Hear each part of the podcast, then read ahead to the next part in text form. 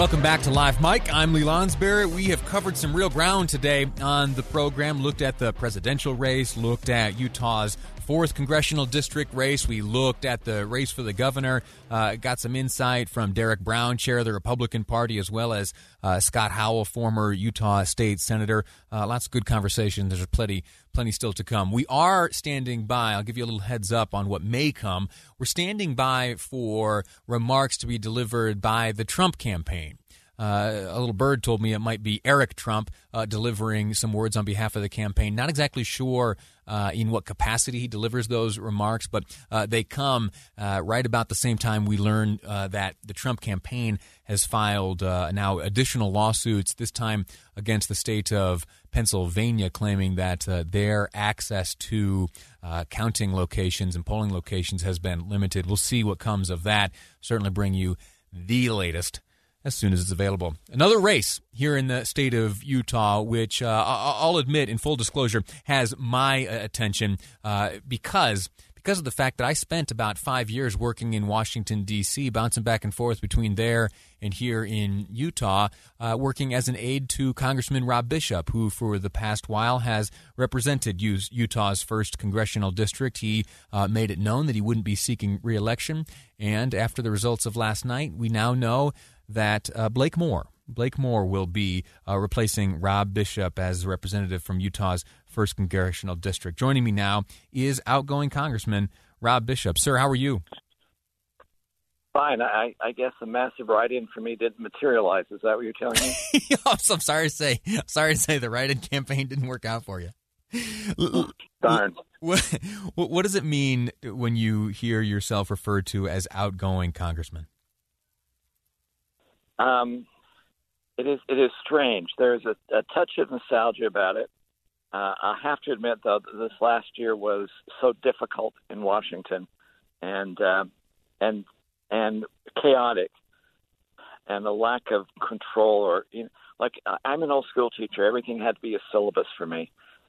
Having everything running by the seat of her pants by the speaker has made Washington very uh, un- uh, is not a nice place to work this last year. So I'm I'm not going to miss that chaos and just the inability to organize and figure out like when you're actually going to vote on a given day. So I'm not going to I'm not going to miss any of that. But I think I'll miss a whole lot of other things, and especially depending on how the uh, result of the election turns out, which right now no one knows. Yeah. What advice do you give Blake Moore as he charges into this chaos, as you describe it? Um, it is very difficult to get caught up in the, the the geist of the time period back there. And what he needs to do is remember he is a conservative from Utah. He needs to be rooted in that philosophy. It was helpful to me to have assistants that would help me to remind me of that. Because sometimes you you get caught up in this, the moment of the time, and you you miss that kind of concept. Uh, Utah has a different outlook than many of the other states. And I think Utah's outlook on government is the right outlook on government. And especially if it leads to, uh, to more limited government and the idea of federalism, which the founders had, if he, he works simply to those goals, he will do a good job in representing Utah. Um, I think that's what everybody who represents Utah has to do. So it's not just he, not just him. It's everyone else that's that's going back there to to, to uh, work for the people of Utah. Sure. And you know, let's let's face it, who the president is will make a big difference on how that happens, and especially for Utah. Utah, um, Utah would have some unique challenges if uh, Mr. Biden actually is is is successful. Yeah when it's all said and done. You and I had a conversation earlier this morning, and you brought up something that I had, uh, if I'm honest, I, I hadn't thought uh, as much about as I believe I, I should have. A, a, good portion of Utah, and in particular Utah's first congressional district, uh, derives. Uh, its income from energy extraction. That is a big business in the uh, Uinta Basin and elsewhere here in the state of Utah. And we have heard on the debate stage and elsewhere, both from Joe Biden and Kamala Harris that that is an area of industry here in the United States that would be greatly challenged. What does that mean for Utah, and how do we combat it? Well, first of all, um, Biden Harris Harris is consistent in what she says in the effort of trying to minimize any kind of extraction industry, whether it's oil or gas or just typical mining for critical minerals. Uh, Biden has gone back and forth, but also has said some things that would threaten it. If they actually went through with that, uh, the Uinta Basin would be devastated. And I don't think most people in Utah realize how much of our revenue in the state, just to run the state and pay for our education, comes from extraction and especially from mining. Sometimes you might need to have Brian Somers on just to talk about what Utah gains from mining. And that is a source of revenue that could not be made up by uh, by recreation or, or any other kind of industry um, that that would have that opportunity.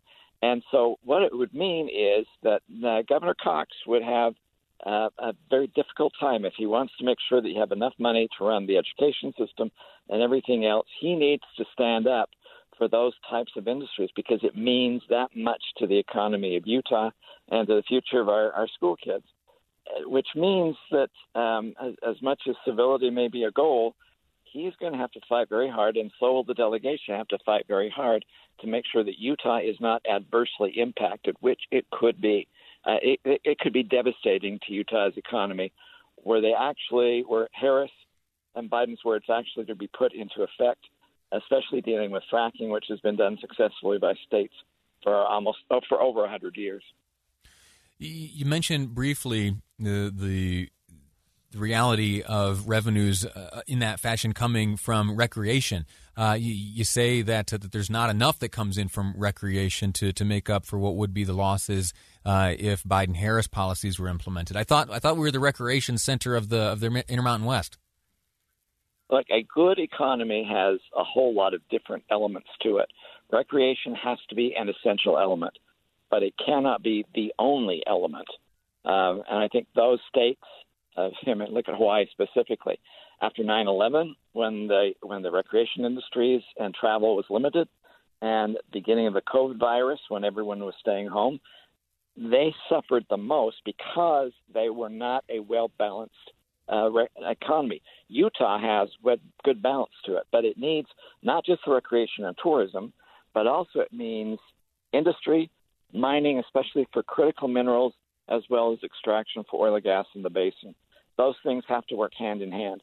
And if you eliminate one of those, you put us at risk. And if you eliminate both mining and extraction, then I don't know how well Utah's economy can actually handle that kind of a hit to it. Hmm. We're speaking with Representative Rob Bishop, currently representing Utah's first congressional district, uh, but uh, did not participate in the race, announcing his retirement from Congress uh, will be replaced by Blake Moore. We'll speak with uh, Congressman elect Moore uh, just after the news. But, Rob, let me ask you one final question before I let you go. Uh, Trump or Biden, you have any predictions? How is this, how's this going to shake out? You've seen, you've witnessed a, a, a presidential election or two in your day. I, oh, thank you for saying how old I am. um, I I don't think any has been there. There have been a, a couple of close ones. I mean, 2000 was very close. Um, 04 was close. Uh, 68 was extremely close. 60 was extremely close. Uh, 76 was extremely close, but not as confusing as this is. Mm. Simply because a lot of the structure of how you handle elections were in place for those other elections. So there's a whole bunch of different ideas as to not just the counting of ballots, but when a ballot is actually legal, when it has been legally collected, when it should be legally counted and that's going to run a whole bunch of, of, of races. So it there have been a lot of close elections. The United States has, has come through them. We'll probably come through this one as well. But this is probably much more complicated than any of those other races would have been. And yeah, who knows? I yeah. I still think. Well, I don't know.